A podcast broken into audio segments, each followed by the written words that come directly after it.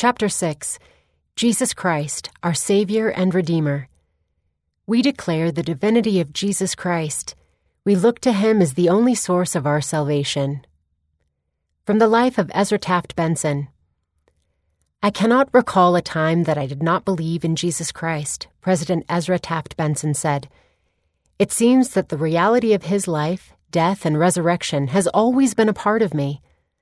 I was reared in a home by faithful parents who earnestly believed in and testified of Christ, for which I am most grateful. This testimony of Jesus Christ was the foundation of President Benson's life. It shaped his priorities, guided his decisions, and helped him through trials. It provided perspective on the purpose of mortality and confidence in the promises and blessings of eternal life. During his apostolic ministry as a special witness of Jesus Christ, President Benson frequently bore testimony of the Savior, acknowledging that the question is sometimes asked Are Mormons Christians? He testified, We declare the divinity of Jesus Christ. We look to him as the only source of our salvation we strive to live his teachings, and we look forward to the time that he shall come again on this earth to rule and reign as King of kings and Lord of lords. In the words of a Book of Mormon prophet, we say, There is no other name given, nor any other way nor means whereby salvation can come unto the children of men, only in and through the name of Christ, the Lord omnipotent. Mosiah chapter 3, verse 17. President Benson's declarations of the divinity of Jesus Christ were often linked to the Book of Mormon. Through the Book of Mormon, God has provided for our day tangible evidence that Jesus is the Christ, he said. He taught that the Book of Mormon's major mission is to convince people of this truth. Over one half of all the verses in the Book of Mormon refer to our Lord, he noted. He is given over 100 different names in the Book of Mormon. Those names have a particular significance in describing his divine nature. President Benson's testimony of the Savior revealed the personal closeness he felt with him. With all my soul, I love him. I humbly testify that he is the same loving, compassionate Lord today as when he walked the dusty roads of Palestine. He is close to his servants on this earth. He cares about and loves each of us today of that you can be assured. He lives today as our Lord, our Master, our Savior, our Redeemer, and our God. God bless us all to believe in Him, to accept Him, to worship Him, to fully trust in Him, and to follow Him. Teachings of Ezra Taft Benson. Section 1. Because of His infinite love for us, Jesus Christ redeemed us from physical and spiritual death. No other single influence has had so great an impact on this earth as the life of Jesus the Christ. We cannot conceive of our lives without his teachings. Without him, we would be lost in a mirage of beliefs and worships born in fear and darkness, where the sensual and materialistic hold sway. We are far short of the goal he set for us, but we must never lose sight of it, nor must we forget that our great climb toward the light toward perfection would not be possible except for his teaching, his life, his death, and his resurrection. To have any measure of appreciation and gratitude for what Jesus Christ accomplished in our behalf, we must remember these vital truths. Jesus came to earth to do our Father's will. He came with a foreknowledge that he would bear the burden of the sins of us all. He knew he would be lifted up on the cross. He was born to be the Savior and Redeemer of all mankind. He was able to accomplish his mission because he was the Son of God and he possessed the power of God. He was willing to accomplish his mission because he loves us. No mortal being had the power or capability to redeem all other mortals from their lost and fallen condition, nor could any other voluntarily forfeit his life and thereby bring to pass a universal resurrection for all other mortals. Only Jesus Christ was able and willing to accomplish such a redeeming act of love. Jesus Christ came to this earth at a foreappointed time through a royal birthright that preserved his godhood. Combined in his nature were the human attributes of his mortal mother and the divine attributes and powers of his eternal Father. His unique heredity made him heir to the honored title, the only begotten Son of God in the flesh. As the Son of God, he inherited powers and intelligence which no human ever had before or since. He was literally Emmanuel, which means God with us. See Isaiah chapter 7 verse 14, Matthew chapter 1 verse 23. Even though he was God's son sent to earth, the divine plan of the Father required that Jesus be subjected to all the difficulties and tribulations of mortality. Thus he became subject to temptations, hunger, thirst, and fatigue. Mosiah chapter 3 verse 7. To qualify as the Redeemer of all our Father's children, Jesus had to be perfectly obedient to all the laws of God.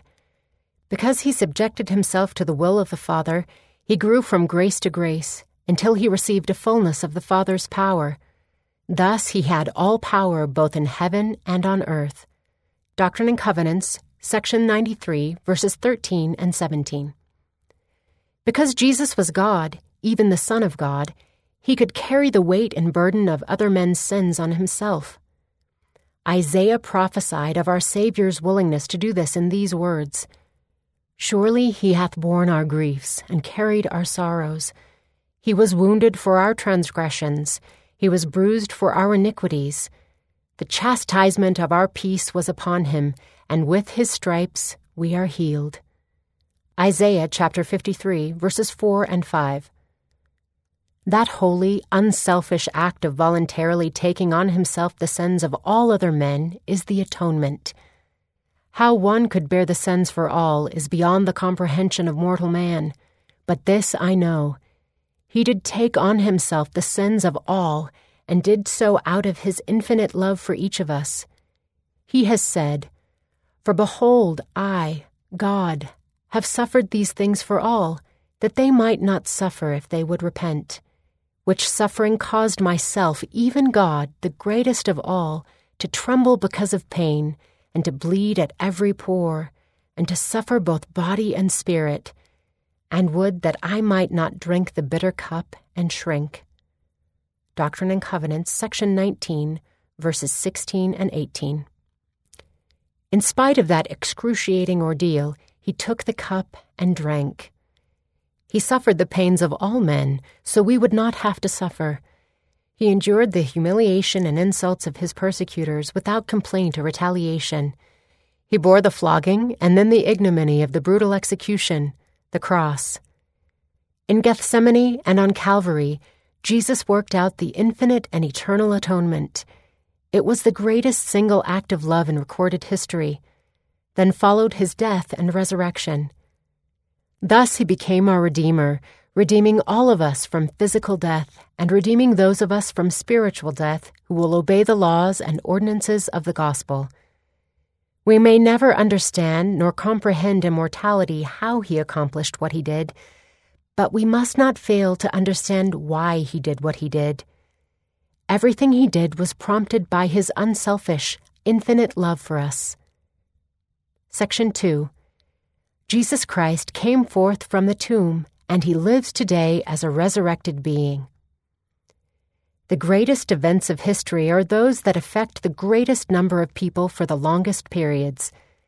By this standard, no event could be more important to individuals or nations than the resurrection of the Master. The literal resurrection of every soul who has lived and died on earth is a certainty, and surely one should make careful preparation for this event.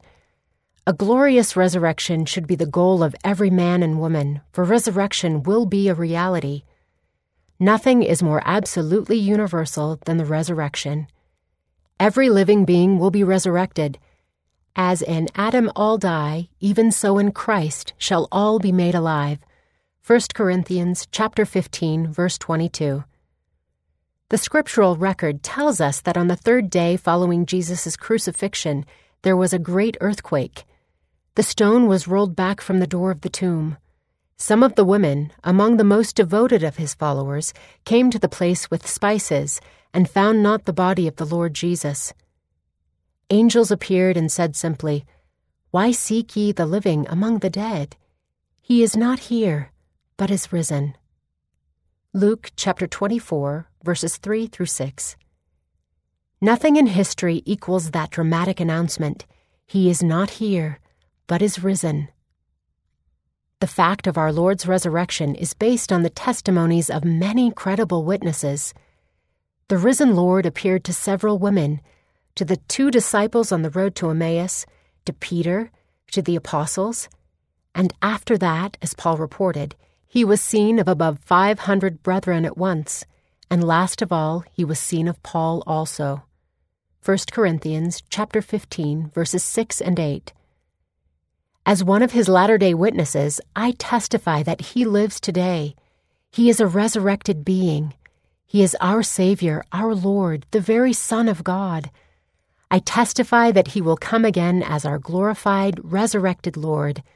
That day is not far distant. To all who accept him as Savior and Lord, his literal resurrection means that life does not end at death, for he promised, Because I live, ye shall live also. John chapter 14, verse 19.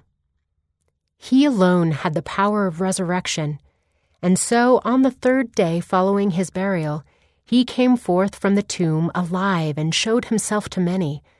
As one of his special witnesses so called in this day, I testify to you that he lives. He lives with a resurrected body. There is no truth or fact of which I am more assured or more confident than the truth of the literal resurrection of our Lord. Section 3. We must be valiant in our testimony of Jesus Christ. A most priceless blessing available to every member of the Church is a testimony of the divinity of Jesus Christ and His Church. A testimony is one of the few possessions we may take with us when we leave this life. To have a testimony of Jesus is to possess knowledge through the Holy Ghost of the divine mission of Jesus Christ.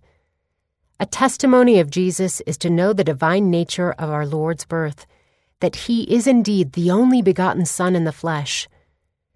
A testimony of Jesus is to know that he was the promised Messiah, and that while he sojourned among men, he accomplished many mighty miracles.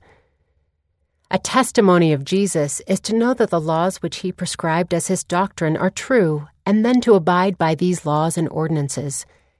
To possess a testimony of Jesus is to know that he voluntarily took upon himself the sins of all mankind in the Garden of Gethsemane, which caused him to suffer in both body and spirit, and to bleed from every pore.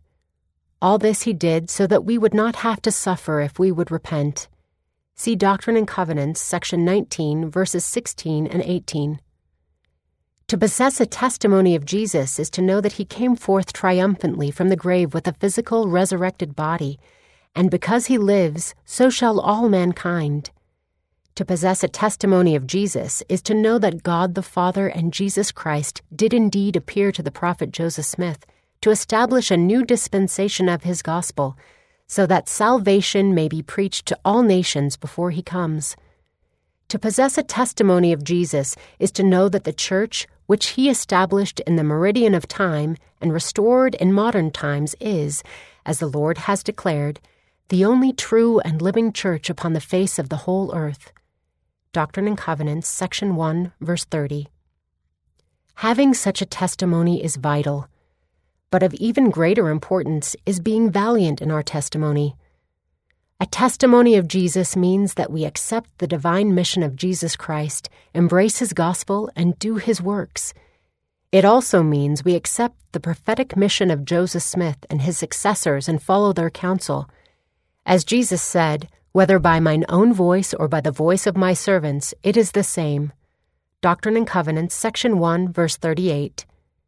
Speaking of those who will eventually receive the blessings of the celestial kingdom, the Lord said to Joseph Smith, They are they who received the testimony of Jesus and believed on his name and were baptized after the manner of his burial, being buried in the water in his name, and this according to the commandment which he has given.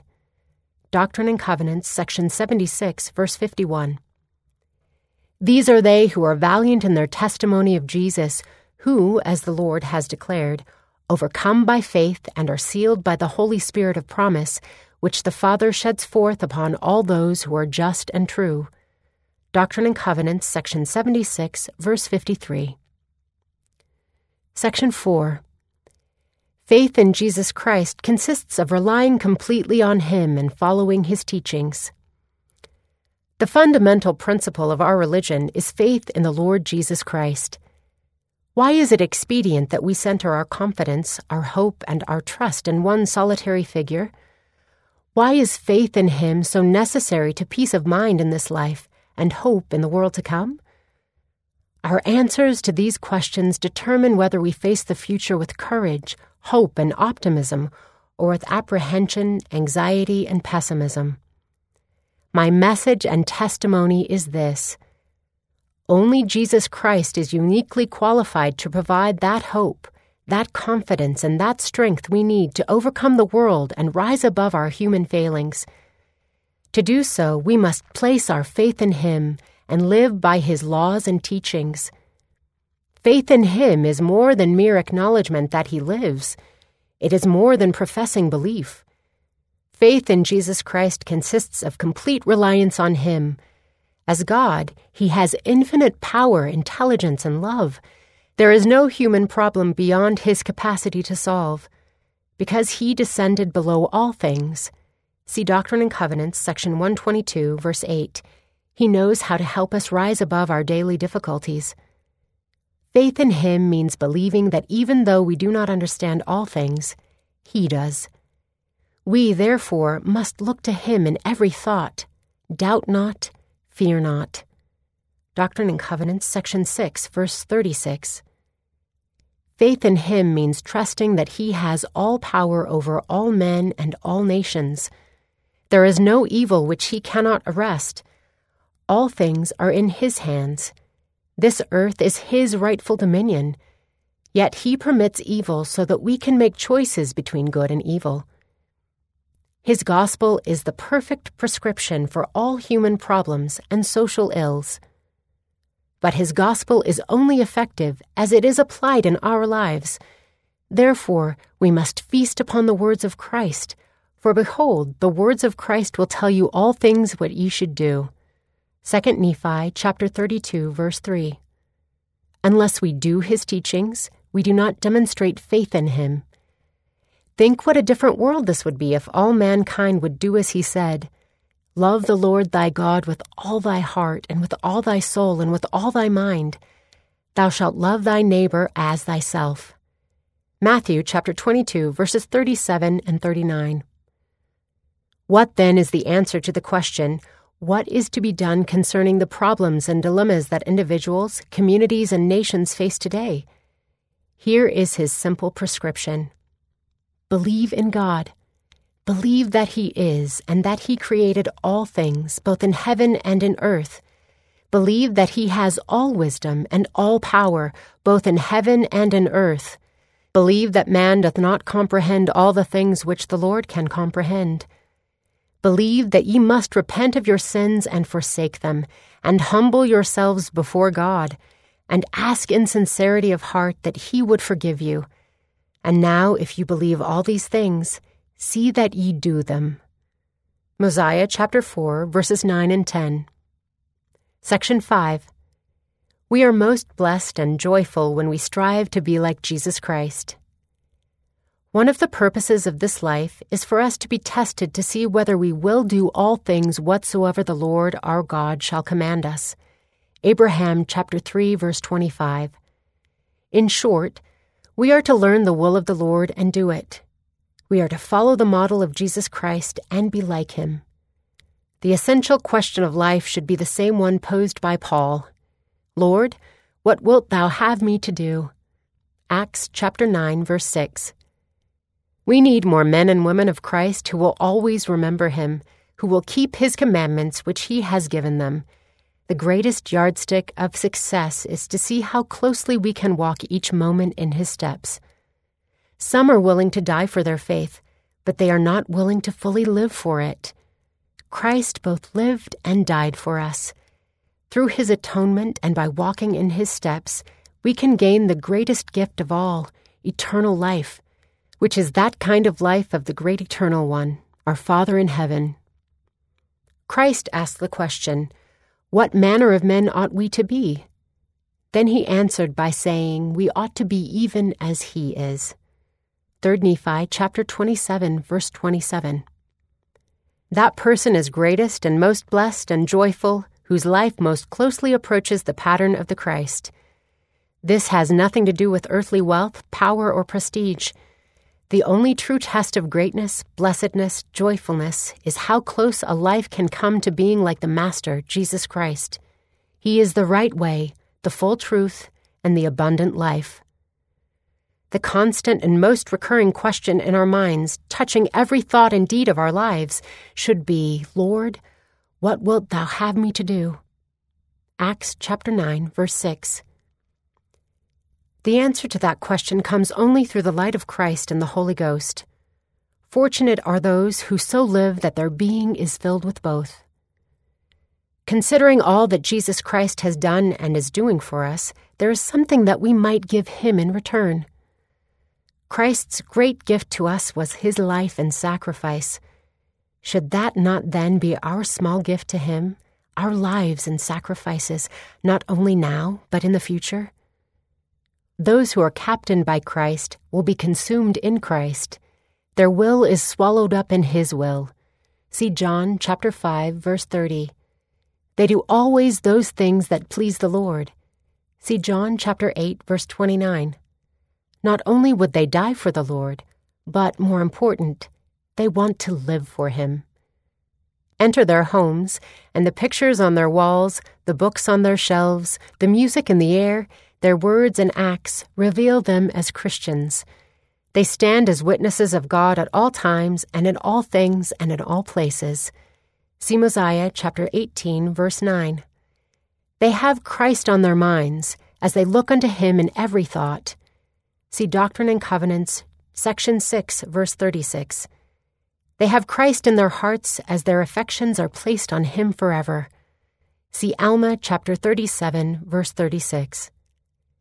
Almost every week they partake of the sacrament and witness anew to their eternal Father that they are willing to take upon them the name of His Son, always remember Him, and keep His commandments. See Moroni chapter 4, verse 3. In Book of Mormon language, they feast upon the words of Christ. 2 Nephi chapter 32, verse 3. Talk of Christ. 2 Nephi chapter 25, verse 26. Rejoice in Christ. 2 Nephi chapter 25 verse 26 are made alive in Christ. 2 Nephi chapter 25 verse 25 and glory in their Jesus. See 2 Nephi chapter 33 verse 6 in short they lose themselves in the Lord and find eternal life. See Luke chapter 17 verse 33 Suggestions for Study and Teaching. Questions. President Benson taught that while we cannot completely understand how the Savior carried out the atonement, we can understand why he did it. See Section 1. In what ways does this understanding influence your life? As you study Section 2, think about the impact of the Savior's resurrection. How does His resurrection influence your life? Why do you think a testimony of Jesus Christ is a most priceless blessing? See Section 3. What does it mean to you to be valiant in your testimony of the Savior? Ponder President Benson's words about faith in Jesus Christ. See Section 4. In what ways does this description of faith in Christ go beyond mere acknowledgement that He lives? President Benson said that people who are captained by Christ are willing to die for the Lord, but more important, they want to live for Him. Section 5. What does it mean to you to live for the Savior? Related Scriptures John chapter 10 verses 17 and 18. 2 Nephi chapter 9 verses 20 through 24. Chapter 31 verses 20 and 21. Mosiah chapter 16, verses 6 through 11. 3 Nephi chapter 27, verses 20 through 22. Moroni chapter 7, verse 33. Doctrine and Covenants, section 19, verses 1 through 3 and 16 through 19. Section 76, verses 22 through 24. The third article of faith. Study help.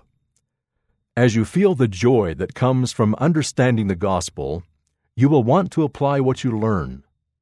Strive to live in harmony with your understanding. Doing so will strengthen your faith, knowledge, and testimony. Preach My Gospel, 2004, page 19.